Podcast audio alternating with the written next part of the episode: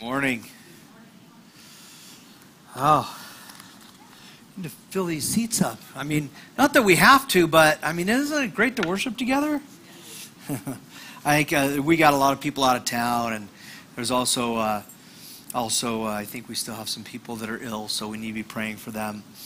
But, uh, but yeah, what a great morning! And you notice that we uh, continue to remember Christmas. I like to, I like to let Christmas kind of because that Advent anticipates Christmas, and then we have Christmas, and then sometimes we just kind of like, oop, then it's done, and we're on to the next thing. But, but when we can look back and remember, Jesus came for us.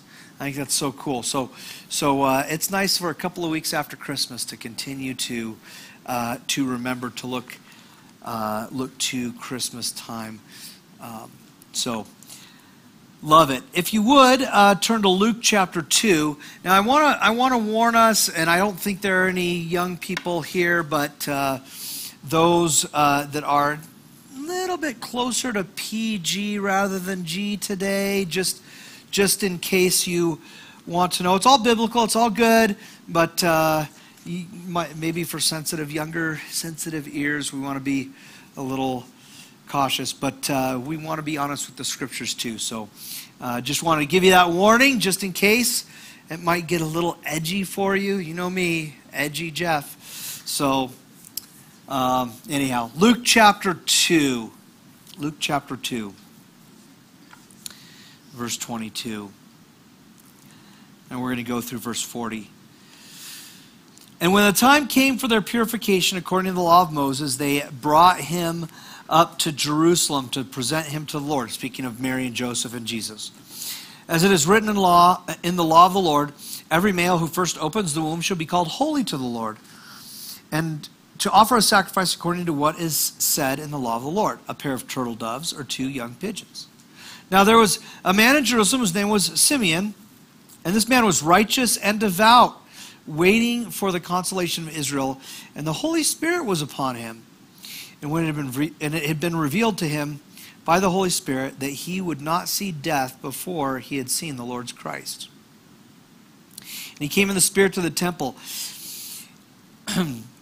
and when his parents brought in the child Jesus to do for him according to the custom of the law, he took him up in his arms and blessed God and said, Lord, now you are letting your servant depart in peace according to your word. For my eyes have seen your salvation, that you have prepared in the presence of all peoples a light for revelation to the Gentiles and for glory to your people Israel. And his father and his mother marveled at what was said about him. And Simeon blessed them and said to Mary, his mother, Behold, this child is appointed for the fall and rising of many in Israel, and for a sign that is a opposed, and a sword will pierce through your own soul also, so that the thoughts of many hearts may be revealed. Verse 36. And there was a prophetess, Anna, the daughter of Phanuel eh, of the tribe of Asher. She was advanced in years, having lived with her husband seven years from when she was a virgin, and then as a widow until she was 84. She did not depart from the temple worshiping and fasting, or worshiping with fasting and prayer day and night, and coming up at the very hour, she began to give thanks to God and spoke of him to all who were waiting for the redemption of Jerusalem.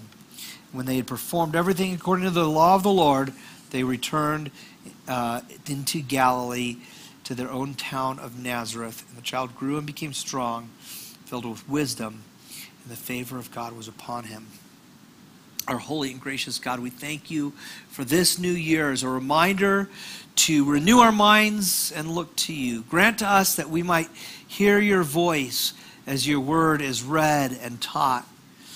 God, we ask that you would make us sincere and pious, remove any desire from us to be seen by others, that we may point to you in our devotion. Thank you, God, for sending Jesus to save us to give us true value because our merit and virtue could never be enough. We thank you for his grace and mercy toward us while we were yet sinners. And so, God, now we humbly submit ourselves to you. We give over to you our hearts and our minds and our attention as we open your holy scriptures this morning. Teach us who you are through what you've given us to know you by. We give you this time in the name of our Lord Jesus. Amen. Bacon. Is there any is there any more beautiful food than bacon? Really? Like I, we all like steak, most of us. I, I order my steak rare.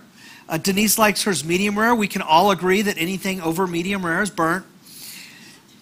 But bacon, how do you decide? It's delicious, both crispy and chewy. The process of frying bacon is about the most satisfying daily task, isn't it?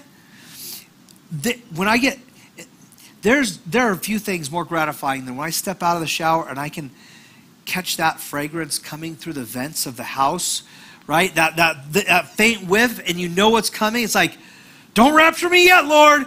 I have new covenant freedom to imbibe in first. Jim Gaffigan pointed out that that the frying of bacon sounds like applause. Oh, and he's right. It does, doesn't it? I applaud it.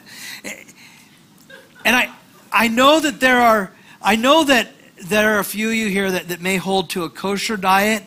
Um, good for you. And I, I totally honor and respect that, and I'm just glad that I don't have to because, because bacon, right? But why do we love bacon?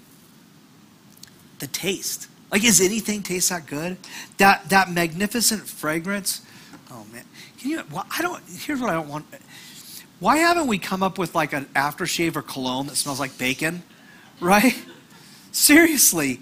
Like if I had that, everybody would be sitting up here. You just want to sniff me, right? We'd just be, mmm, Jeff smells good today.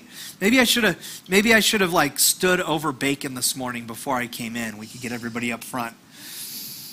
No, we it's it's we love bacon because of what bacon does for us, right? It, it's we don't eat bacon for the sake of the bacon. It's not like, oh, that poor bacon just really needs to be eaten. I guess I'll make a sacrifice today.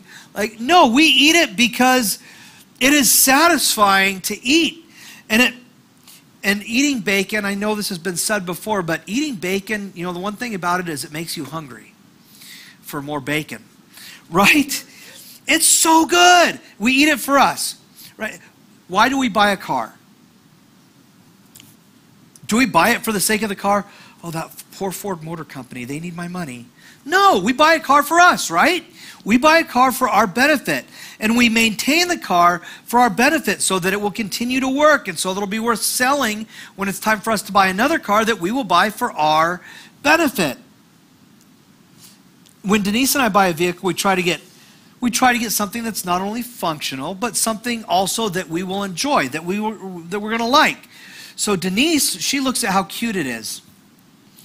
And my primary concern is does it have a Hemi? Right. Amen? Do we can I right? Some of you gearheads know what I'm talking about. Some of the Ram trucks come with that 5.7 Hemi and for the price that's an impressive motor, right?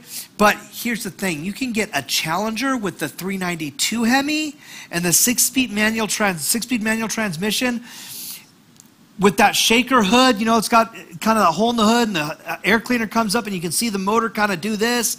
And that's a, that's a 6.4 liter V8 with 485 horsepower, 475 feet pound of torque right out of the box. Like, and I understand most of us couldn't make that a financial reality, but we'll do, we'll get as close as we can, right? We, because we want to get something close to what we like, right? We, we make decisions based on need and, and, and want, and hopefully we put the need first and then the want. Um, but then we're able to find something that we like within the framework of our need, right? We go to see a movie. We have boundaries. We don't. How many of you have ever watched a movie because Robert De Niro needs your money? No, we don't do it for the sake of the movie or the actors, right? and we have boundaries. There are things that we won't expose ourselves to, things that are inappropriate. But then within that framework, we within those boundaries, we find something that we want to watch and we pay money for it, not because we're trying to help out those poor, starving actors and actresses, but to benefit us, because that's what we want to do, right? Another example. How many of us moved to Idyllwild for the sake of Idyllwild? I'm probably the only one in the room that could make that lie believable, right? No, we live here because it makes us happy to live here. I mean, would I have gone to Bullhead City if, I, if God called me there? I mean, I, Idyllwild, Bullhead City, uh, you know, right? So we might seek to serve Idyllwild. It might be something that we want to love on the people here. But let's face it, we live here because it makes us happy to live here. We, we live here because of what Idyllwild does for us. It's one of the most amazing places to live. We all agree on that. There, there are very few things in life that we do that are not for our own sake or for the sake of somebody that we love. And, and that's not necessarily a bad thing in and of itself. It's not necessarily wrong. But here's, here's the point there are very few things that we do for the sake of simply being faithful to something, regardless of whether or not it does us any good. Like, for example, rooting for the New York Jets. They've done nothing to satisfy me for quite some time, but I'm faithful. And even at that, though, it's still a little selfish. There's, there's hope for the future. Come on, there's hope for the future. Don't rain on my parade. There's hope. Right? Today, we're going to look at a word piety. Now, we often connect piety with self righteousness because most of the piety that we observe in the real world tends to be false piety. But the definition of piety is the quality of being holy, religiously devout, or reverent. We might look at true and false piety in light of what we get uh, why we get ready before we go somewhere. Most of us, if we're going somewhere important, we get ready. We don't, we don't go to prom in our best Walmart shopping pajamas, right? We, we, we get ready. We get, guys, what do we do? We take a shower, we shave, uh, we trim our ear hair, we trim our nose hair. If we have anything left on our head, we brush that. Uh, you know, we, we put on deodorant. Oh, bacon deodorant. That would be great. You following me around like you. what what do most girls do when they when they get ready? These are stereotypes. We're, we'll get there. You know, most girls, what do they do? They wash their face, they bathe, they exfoliate, they wash their face again, they put on eyelashes, they put on foundation, they put on makeup, and then they put on more makeup, and then they put on jewelry, and then they put on the outfit that they spent two hours the night before deciding on. Then they look at themselves in the mirror and decide against the outfit that they spent two hours defi- deciding on the night before. Sometimes. But why do we get ready before we go somewhere? There, there really there's two reasons, and usually it's a combination of the two. But the first is so that others will respect us or think highly of us, right? And we want people to see us and go, hmm, that's good. That's great. They look awesome today. Right? So, so we get ready and dressed so that we, and if I were to put bacon cologne on, it would be why? So people would be attracted to me, right? They would come. We do that. The other reason is to honor and show respect to others. If I don't take a shower and I don't put on deodorant and I show up in my best Walmart shopping pajamas, I people are not going to want to be near me, right? It's not going to show respect to the people that I'm going to meet, right? So we do that for most of the time, it's a combination of the two reasons. Well, piety is similar. There are two kinds of piety. Uh, there's the piety that seeks to earn the respect and favor of others. That's false piety. And then there's the piety that seeks to revere and honor God, which, which really can't happen apart from the, the principle of He must increase, we must decrease. That would be true piety. And that phrase actually comes from John the Baptist, probably at the height of his ministry, when he Jesus is coming and and and he tells his followers of Jesus, he and, and this is John 3:30, he must increase, but I must decrease. So last week we closed with verse 21, but that's going to help us set up the scene for today. So let's read it again. Luke 2 21. It says at the end of eight days when he was circumcised, he was called Jesus, the name given by the angel before he was conceived in the womb. So Joseph complies with Caesar's mandates, but the primary concern for Mary and Joseph, for Mary and Joseph is to obey the law of the Lord. Verse 22. When it, ta- when it came time for their purification according to the law of Moses, they brought him to Jerusalem to present him to the Lord. As it is written in the law of the Lord, every male first opens the womb shall be called holy to the Lord, to offer a sacrifice according to what is said in the law of the Lord, a pair of turtle doves or two young pigeons. So, and we'll also see the, the obedience there in, in 39, but Jesus didn't sin, nor did he need to be dedicated to God, because he was right? He's our perfect, pure and perfect Lord. He didn't need the old covenant, not only because he's the fulfillment of the old covenant and the initiation of the new covenant, but because he's the author of both. So, why did Mary and Joseph drag Jesus through these rites involving uh, the severing of uh, his foreskin and the death of animals? It, it seems senseless, doesn't it? Well, first thing, before we can get anywhere with that, we have to understand that salvation was never by circumcision or sacrifice. Those were signs of the covenant. Those pointed to the covenant. And what a covenant is, is an agreement between two or more parties. So the old covenant points to the cross, to the promise of Jesus, to the promise of God. It points to the cleansing work and justifying work of Christ. The ceremonial system points to the cleansing work of Christ um, of his blood, and the sacrificial system points to the forgiveness of sins by substitution, which took place at the cross. Under the new covenant, we have baptism, which looks back at the cleansing work of Christ, and communion, which remembers that he died in our place to take our sins upon himself. So, Jesus being brought through the old covenant uh, through those rites still points to the work that he would do. But the rites of purification are actually for the mother who was considered, any mother was considered impure based on the guilt of her child's sin, which was inherited from Adam. This Jesus is obviously the exception. But let's look at the law. Leviticus 12, 1 throughout. Leviticus 12. I know how exciting that is when we go to Leviticus. That's so that's an exciting book.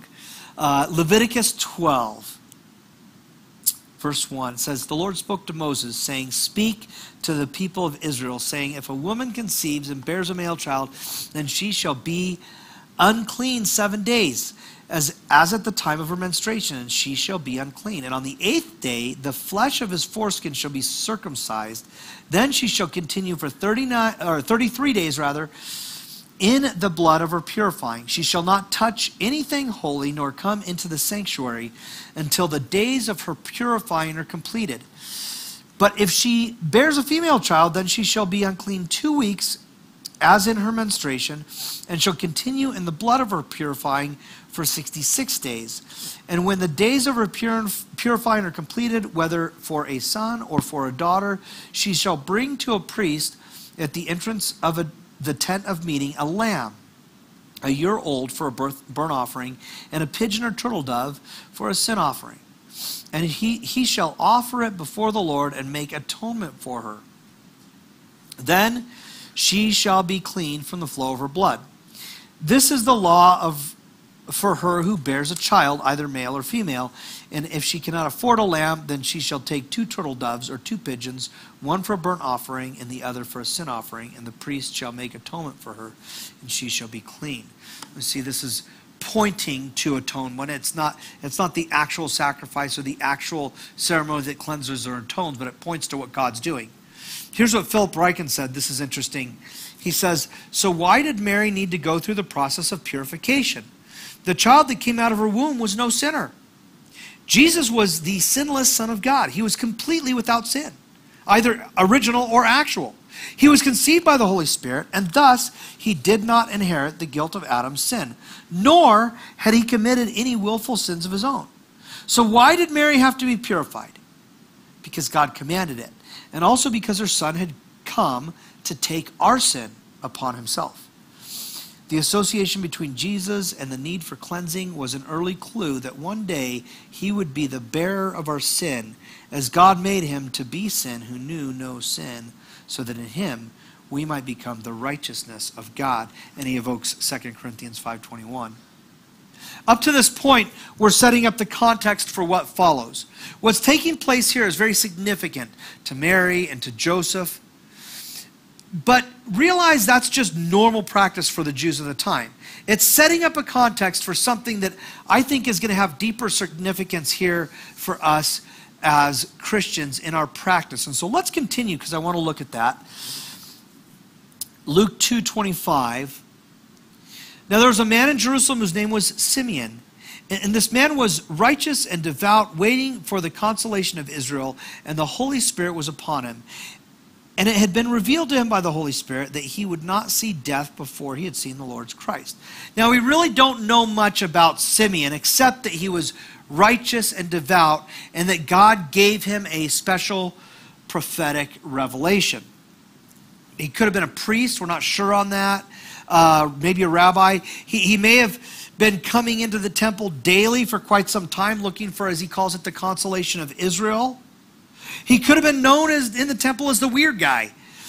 Simeon, though, was pious. It says he was righteous and devout. But we don't see any of the pretension that we see in the Pharisees, uh, like we'll see later in the series when Jesus confronts them, um, for example, in chapter 12. Now, true piety flows from the heart, it's connected to worship. False piety is deliberate. It uses a lot of Christianese and name dropping, and trying to prove how spiritual we are. It's connected with image. You know what Christianese is, right? Like that's all the Christian little Christian buzzwords that nobody else understands. Like you you hear, "Oh brother, did you see that latest Kirk Cameron movie? Oh, that brother's so anointed and spirit filled. I was just basking in this kind of glory of God as I watched it. It really filled my soul, and I was just lifting my neighbor before the Lord that she would see that she needs to be blood bought and born again, saved by the blood of the Lamb, and confess her idolatries to the King, Abba Father. Okay, maybe it's never that bad, but you get the you get the point. We've heard this, right? All the little Christian buzzwords that we use, and we've all done it a little bit. Christianese is the way we talk when the people who are not Christian are like, what did that weirdo just say? Right? But we've all seen it, right? Or, or, or, this some of the people who are constantly talking about the popular pastors or preachers that they met or had some connection with Billy Graham, Chuck Smith, Greg Laurie, John MacArthur, John Piper, you know, any of those guys. And it's one thing to share that you met somebody, it's kind of exciting to meet somebody that you really like to listen to. But here, like when you tell the same person several times, in case you forgot to tell them, or you have to tell everybody that you know, or you tell somebody that over and over again, you know, in case they forget, right? Like that's probably false piety. I was years ago. I was a, a chaplain at the Perris Auto Speedway, which is just below the Lake Perris Dam, and it, it was it was fun. I'd get to go see the stock car races and sprint car races um, each week and I'd see them for free, pretty much just for giving the invocation. Every now and then I had to deal with something hard. There were a few deaths and things like that. But normally it was just fun. And I got to use the name of Jesus over and over again uh, each week in front of thousands of unsuspecting race fans with NASCAR hats who are usually half drunk before they throw the first green flag, right? Uh, you know the crowd. They're still fun, right? Most of the time, most of the time I stayed in the infield and you know, hung out with the drivers. I would sometimes I'd help them with their cars and stuff like that. I'm not that good, but I, I could, you know, hold tools for them and stuff. And I, I had a good time. And uh, but sometimes I would go up into the stands. And one night I would decide I was going to do that. And I was walking up into the stands after praying. And this one guy is sitting kind of by himself on the corner of a bleacher. And, I, you know, I, I, I'm walking up towards him and quickly he hides his beer behind his back and he goes, Good word, brother. Such a blessing to see a brother bringing the word unashamed. I got to, I go to Calvary Chapel Bible College in Murrieta, just getting deeper in the word and filled with the Holy Spirit. And I was like, he just continues and he's naming his teachers. And I'm almost positive that he, he mentioned Papa Chuck. That's what they would all call Chuck Smith, right? And I'm just over there like, why are you hiding your beer? Like, like what do you think I'm going to go like rat you out of the Bible college? I, I don't care. What's and I mean, he could have said something. He could have thanked me or whatever without telling me that he went to Bible college. And But he somehow thought that going to Bible college along with me thinking that he doesn't drink beer was going to impress me. But why? Like, who am I? Why is even why did he feel the need to impress me? Guessing, I'm, I can not tell you for sure. I'm guessing that was false piety. You know, it's kind of like the illustration that Jesus gave. We read it on on uh, uh, read about that on Christmas Eve about the the the tax collector and the Pharisee. It's in Luke 18. Let's read that again. Luke 18, verse 10. It says, Two men went up to the temple to pray, one a Pharisee and the other a tax collector. The Pharisee, standing by himself, prayed thus God, I thank you that I am not like other men, extortioners, unjust, adulterers, or even like this tax collector. I'm such a good boy, right? Uh, but the tax collector, standing far off, would not even lift his eyes to heaven, but beat his breast, saying, God, be merciful to me, a sinner. I tell you that this man went down to his house justified rather than the other. For everyone who exalts himself will be humbled, but the one who humbles himself will be exalted. See, the Pharisee's piety was concerned with his own righteousness, his own image. It wasn't a devotion to God based on God's righteousness. True piety passively flows from the heart, false piety is deliberate. True piety is connected to worship, false piety is connected to image. True piety speaks sincere truth. False piety, just things like uses Christianese. True piety recognizes God's supremacy. False piety name drops. True piety understands my sinfulness, and false piety tries to prove how spiritual I am. True piety denies self. False piety is concerned with self. True piety responds to God's work. False piety tries to move God's hand. True piety prepares the heart to worship. False piety prepares oneself for visible worship. True piety uses God honoring speech, and false piety uses self promoting speech. True piety blesses others, false piety blesses self. True piety considers the heart, false piety assesses appearance. True piety points to Jesus, and false piety points to self. True piety is always Godward. It, it does not draw attention to itself, but rather exalts God to the exclusion of self. You might remember Joshua Harris and the purity culture. It's an example of how we can take something good and twist piety just enough to be adequately deceptive. What happened was that sexual purity became almost the foundation of cultural Christianity, where piety and purity became almost synonymous. It started with a good premise. We encouraged young people to re- remain sexually pure, to be celibate until marriage. And that's good for a whole slew of reasons including sexual purity not only honors God, but it's commanded by Him. So we're encouraging obedience to God, right? And, and, also sexual purity or abstinence, that's 100% effective in pre- preventing unplanned pregnancies. Well, except for Mary. But it's 100% effective in preventing unplanned pregnancies, STDs, and much of the future emotional pain that comes upon a person and their spouse later on. It's physically and emotionally safer, wiser, and healthier. So, how can that possibly be wrong? See, what the problem was is that the purity culture was all about outward behavior modification.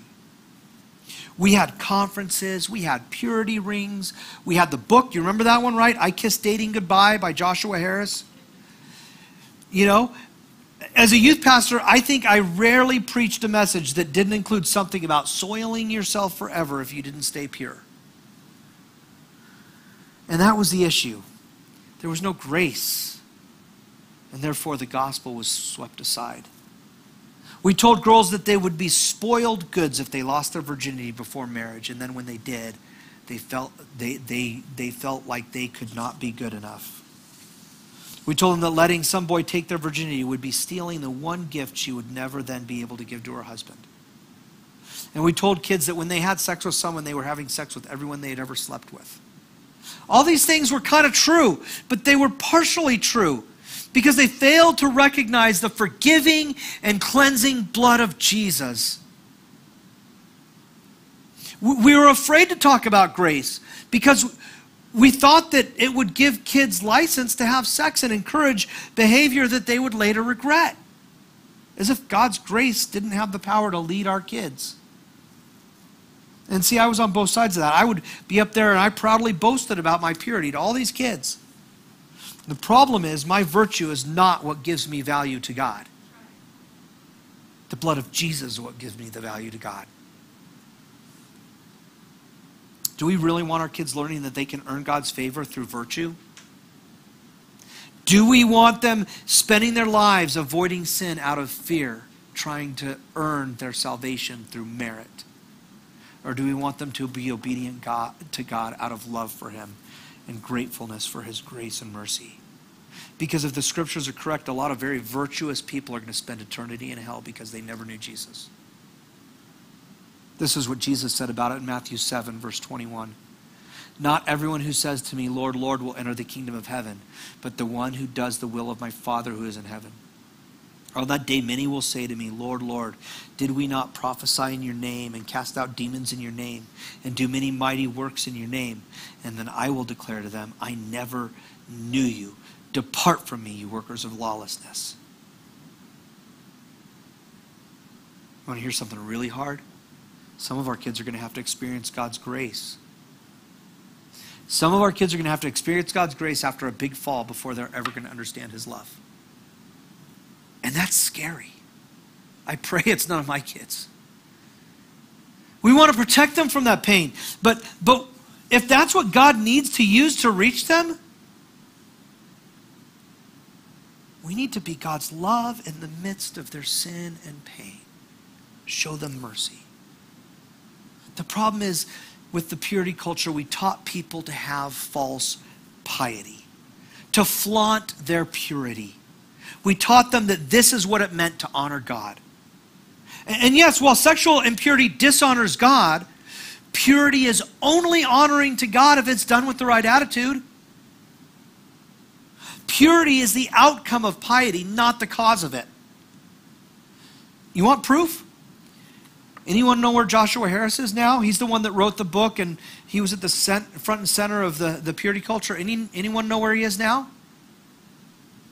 He's recanted all of his teachings. He said he no longer considers himself a Christian. He divorced his wife and is selling Christians a course on how to deconstruct their faith for $275.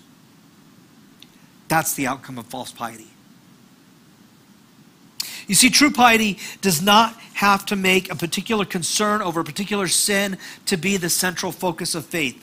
That's horizontal piety, and it will always lead to disaster. True piety is vertical. True piety points to Jesus, and if we're pointing to Jesus and we seek to please Jesus, we don't need to be protected from a particular sin by hearing the same sermon preached over and over and over again. And if we're pointing people to Jesus, we don't need to spend all of our time talking about sex or abortion or addiction or social justice or whatever our pet cause is. They're all important, but if we're pointing to Jesus, we're exercising piety.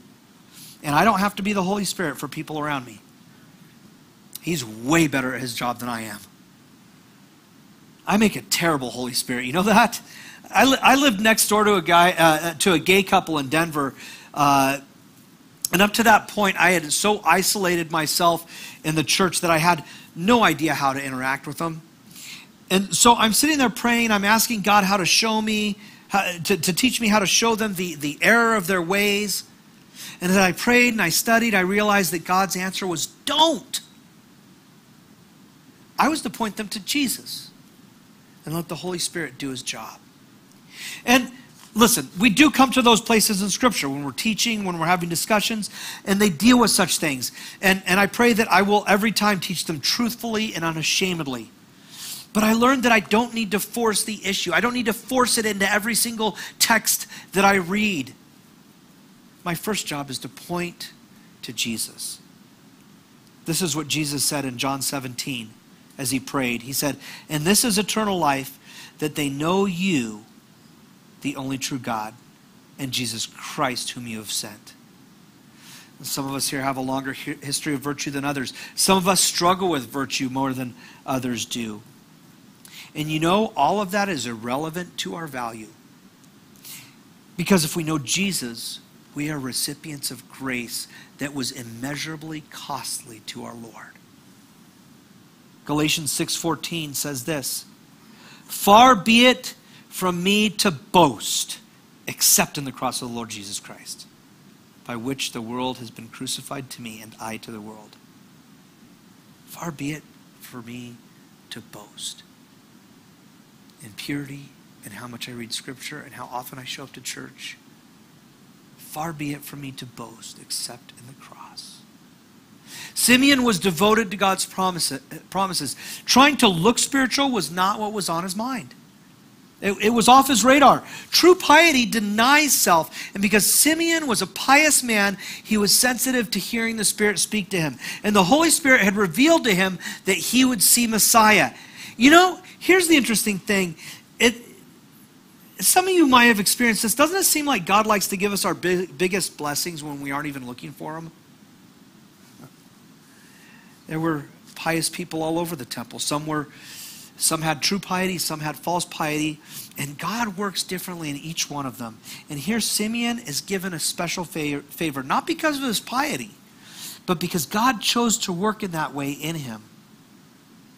Piety responds to God's work, it doesn't move God's hand. Sometimes we like to point to Simeon's piety as the reason that God gave him the blessing. But there's nothing in the text that indicates that whatsoever. There, this isn't an if then or a cause and effect narrative. It tells us what Simeon did, it tells us what God did, but it doesn't indicate that in anywhere that, that God was responding to Simeon. There's no because or therefore or anything else that might tell us that Simeon had somehow earned this blessing that God was giving him. Let's continue in verse 27.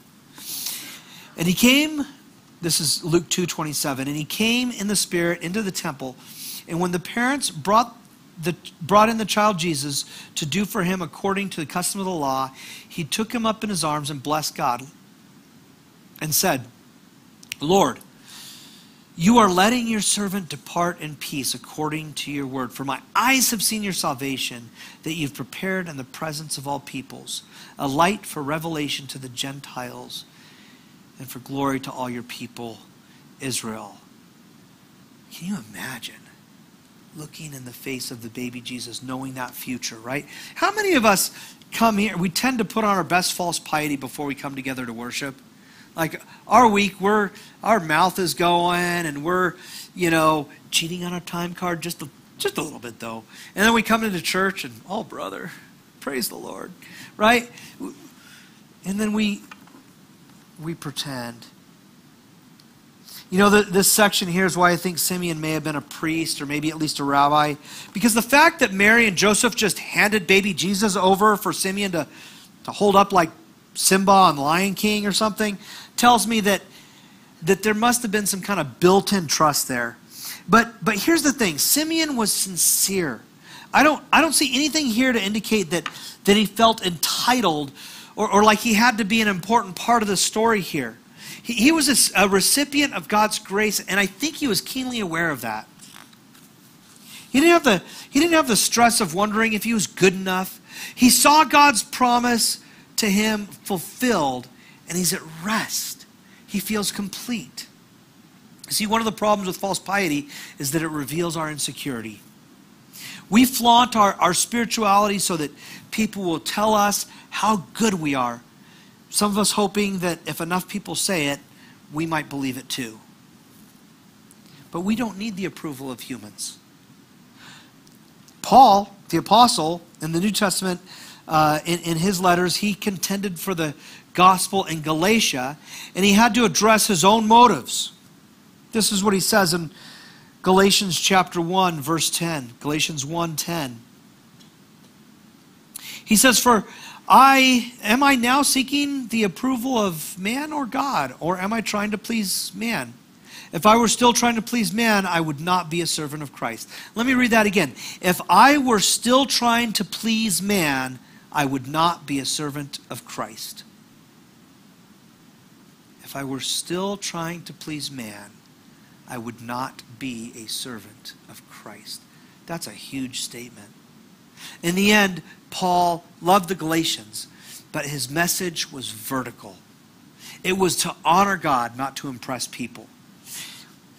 Going back to Simeon, because of Simeon's piety, he understood some very deep and profound theology that most of the Jews missed.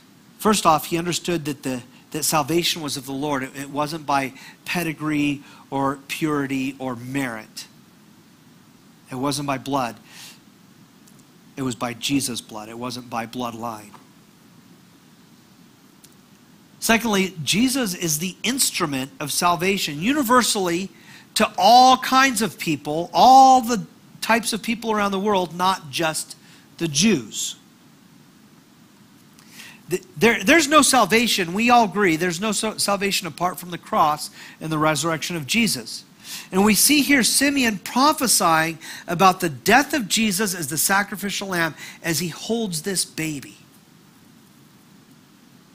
Interesting, before the death of Jesus, they would all reject him for that very thing because they were looking for a Messiah to deliver them from Rome, not to die for their sins. It seems Simeon knew better because his concern was for God's glory over and above his own hopes and desires. Because of his piety, he spoke a profound and marvelous truth. Verse 33, Luke 2:33. And his father and his mother marveled at what was said about him. And Simeon blessed them and said to Mary, his mother, Behold, this child is appointed for the fall and rising of many in Israel, and for a sign that is opposed.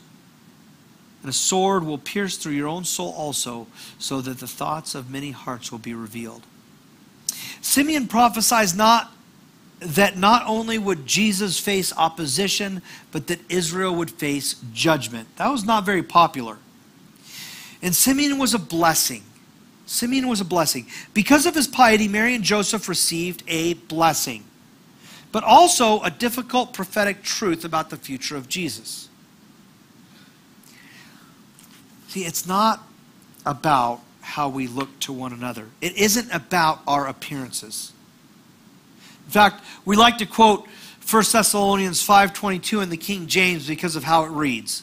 We like that's the translation we like for this one. It says, "Abstain from all appearances of evil."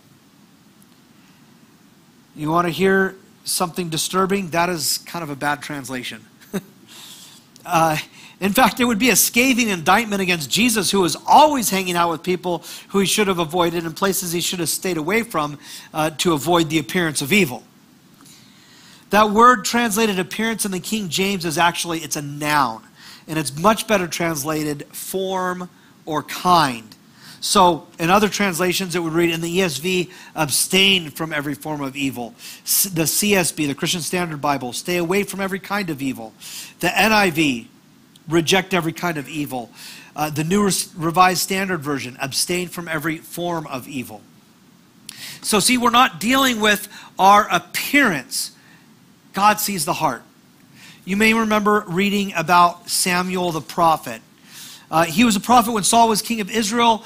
God rejected Saul because of some serious issues.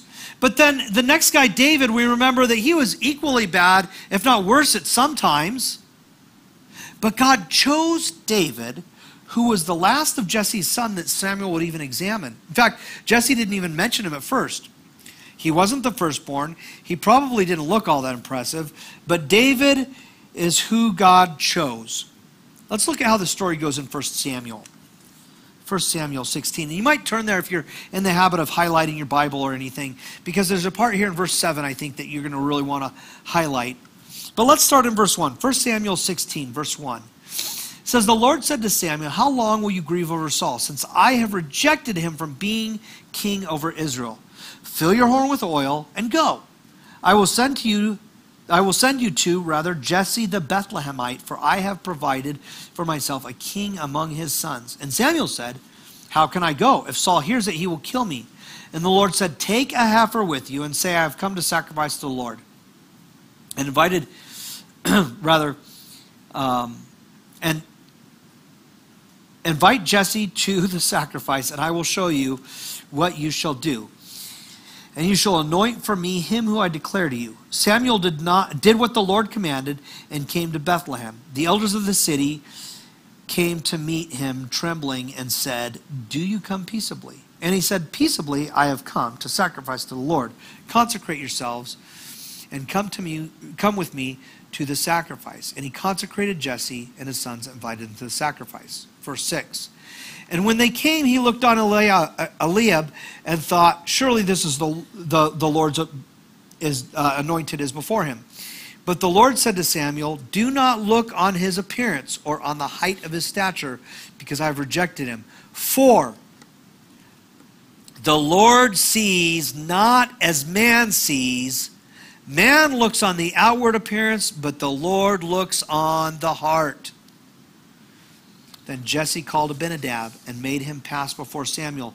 And he said, Neither has the Lord chosen this one.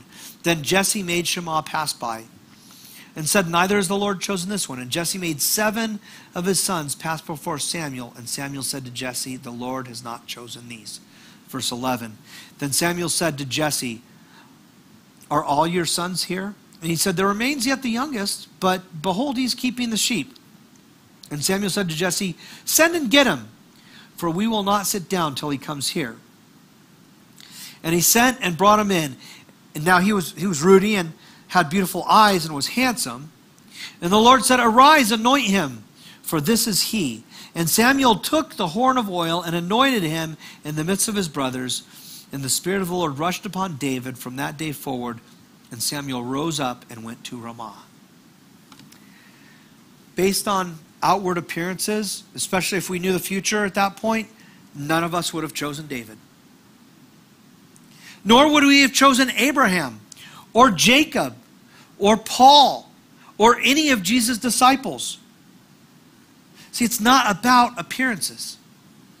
But false piety is chiefly concerned with appearances. I want to I want to close by looking at a very special and pious lady. Her name is Anna. I have an Anna at home. She's little and she's cute. This Anna was very old. Verse 36. And there was a prophetess, Anna, the daughter of Phanuel the, of the tribe of Asher. She was advanced in years, having lived with her husband seven years from the time from when she was a virgin, rather.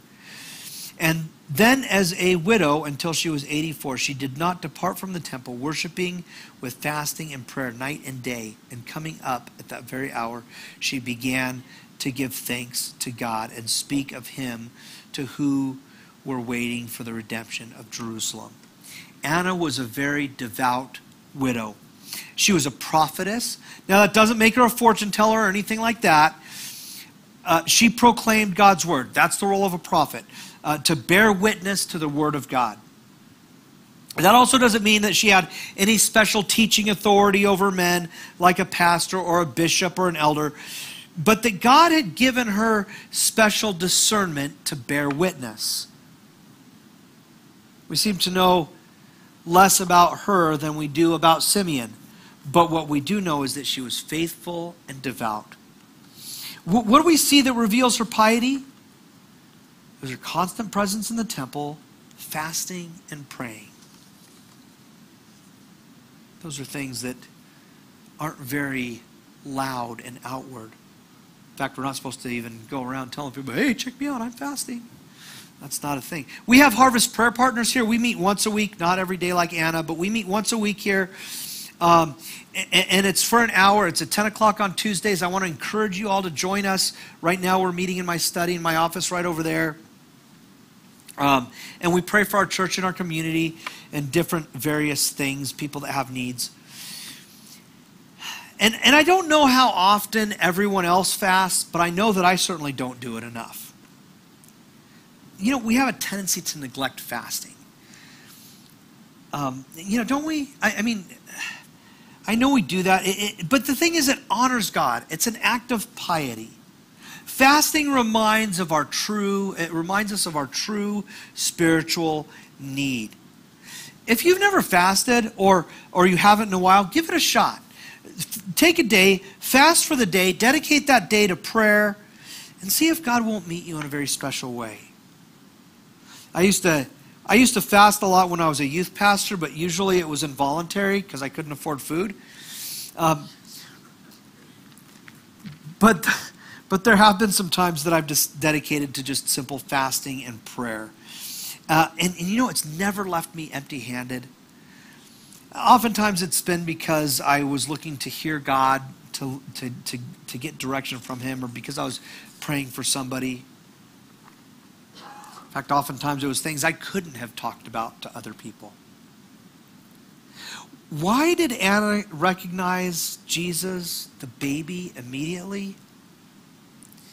Was her piety. She was devout. Because of Anna's piety, she was in the presence of Jesus without even having looked for him. She was devout in the temple, and that's where Jesus met her. What would it look like for Jesus to meet us in our devotion? I love Anna. She's, she's in the temple daily without any noted expectation of any kind of benefit to her. She was just simply devoted to prayer and fasting. It wasn't about her. And she's blessing she, she's blessing God. And then she sees him. Wow, that's cool. Let's close up the passage, verse 39. When they had performed everything according to the law of the Lord, they returned into Galilee to their town, own town of Nazareth. And the child grew and became strong, filled with wisdom, and the favor of God was upon him. See, all of this takes place, and then Mary and Joseph go on to normal life. Listen, friends, piety for Anna meant daily devotion in the temple. But even for Jesus, it didn't mean that. In fact, we're going to see that apart from one incident recorded, his childhood and early adulthood are unremarkable enough that none of the gospel writers had anything to say about it. This is probably, this is probably the hardest sermon to apply for me so far in, the in my time here at IBC because I can't teach you how to be pious. In fact, I, I can't even say I, I really have a handle on that at all. And that's because piety can't be taught. I can't give you seven, seven habits of a highly spiritual, pious person. That, that would only lead to false piety. So, so how, what do we do? How do I become more devout? How do I become more dedicated, more faithful? How do I learn to be a truly pious follower of Jesus? I don't know. I don't know. But I think I think we have a start here. I think I've figured out that Anna, Simeon and Anna give us a good start. Right? Worship for God's sake, not mine, will result in a very powerful presence of God. It isn't that God is less present when I'm worried about me, but that I when I'm worried about me, I'm just not aware of his presence. But when I am worshiping for his sake and letting go of myself, I'm aware of, of, of his presence right then and there. And true offer, or true worship rather, offers myself to God at whatever cost he deems appropriate. Can I surrender to God can I surrender to serving Him faithfully regardless of what God calls me to do or what that might mean for me? Let me close by sharing some of the dumbest advice I've ever heard from the pulpit. Be careful what you pray for. Be careful what you pray for. The idea is that if you pray for God's will, you may find yourself in some tribal village in Africa, and if you pray for humility, He might humiliate you. Listen, if that's what God needs out of me, so be it. Don't ever be careful what you pray for. And always be grateful for how God answers that prayer, even if it isn't what you want, even if it's unbearably painful. When we can learn to do that, we can begin to know what it means to be faithfully pious before our God who deserves such devotion from us. Let's pray.